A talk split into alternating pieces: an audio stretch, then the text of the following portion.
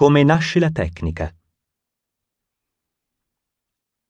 Questa tecnica, molto potente ed efficace, nasce dalle ricerche sperimentali sul campo effettuate per oltre 25 anni da Napoleon Hill. L'idea di questa tecnica, che ho poi sviluppato autonomamente in modo inedito, è stata proposta in particolare nel libro pubblicato da Hill stesso insieme a Clement Stone, Il successo attraverso l'atteggiamento mentale positivo. Durante le sue ventennali indagini sui segreti degli uomini e delle donne di maggiore successo al mondo, Napoleon Hill si è reso conto che alcune persone riuscivano a superare situazioni di difficoltà anche molto pesanti grazie all'identificazione con l'immagine di un personaggio, reale o immaginario. Nel successo attraverso l'atteggiamento mentale positivo, Napoleon Hill racconta per esempio la storia di Irving Ben Cooper, uno dei giudici più rispettati della storia degli Stati Uniti. Ben era cresciuto nelle baracche di un sobborgo di St. Joseph, Missouri. Suo padre era un immigrato che di mestiere faceva il sarto. Un sarto che guadagnava molto poco. Spesso non riusciva neppure a dar da mangiare alla sua famiglia. Per riscaldare la baracca, Ben doveva prendere un secchio, andare fino alla ferrovia e raccogliere pezzi di carbone. Ben si vergognava e cercava di non farsi notare dagli altri bambini, passando per le vie secondarie. A volte però non sfuggiva alla perfidia dei suoi coetanei. C'era in particolare una banda di scapestrati che si divertiva a ingiuriarlo, inseguirlo e anche picchiarlo.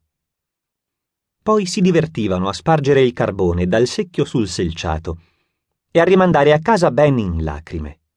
Ben passò praticamente tutta la sua infanzia in un continuo stato di umiliazione, frustrazione e paura.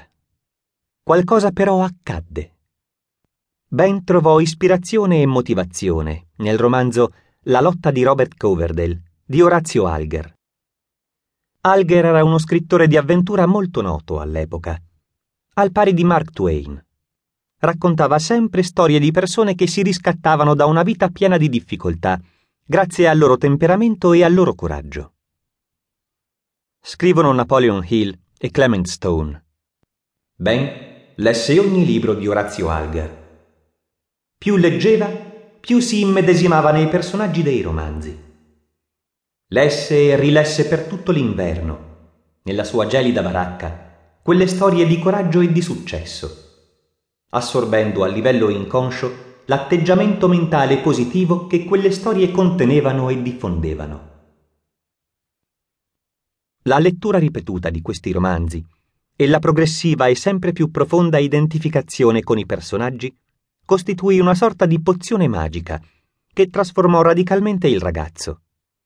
Tanto che quando si trovò nuovamente a dover fronteggiare i bulli, si comportò esattamente come un personaggio di Orazio Alger si lanciò furioso sui tre e sfidandoli a calci e pugni, uno contro tre, riuscì a metterli in fuga e soprattutto sconfisse la paura che lo aveva sempre paralizzato.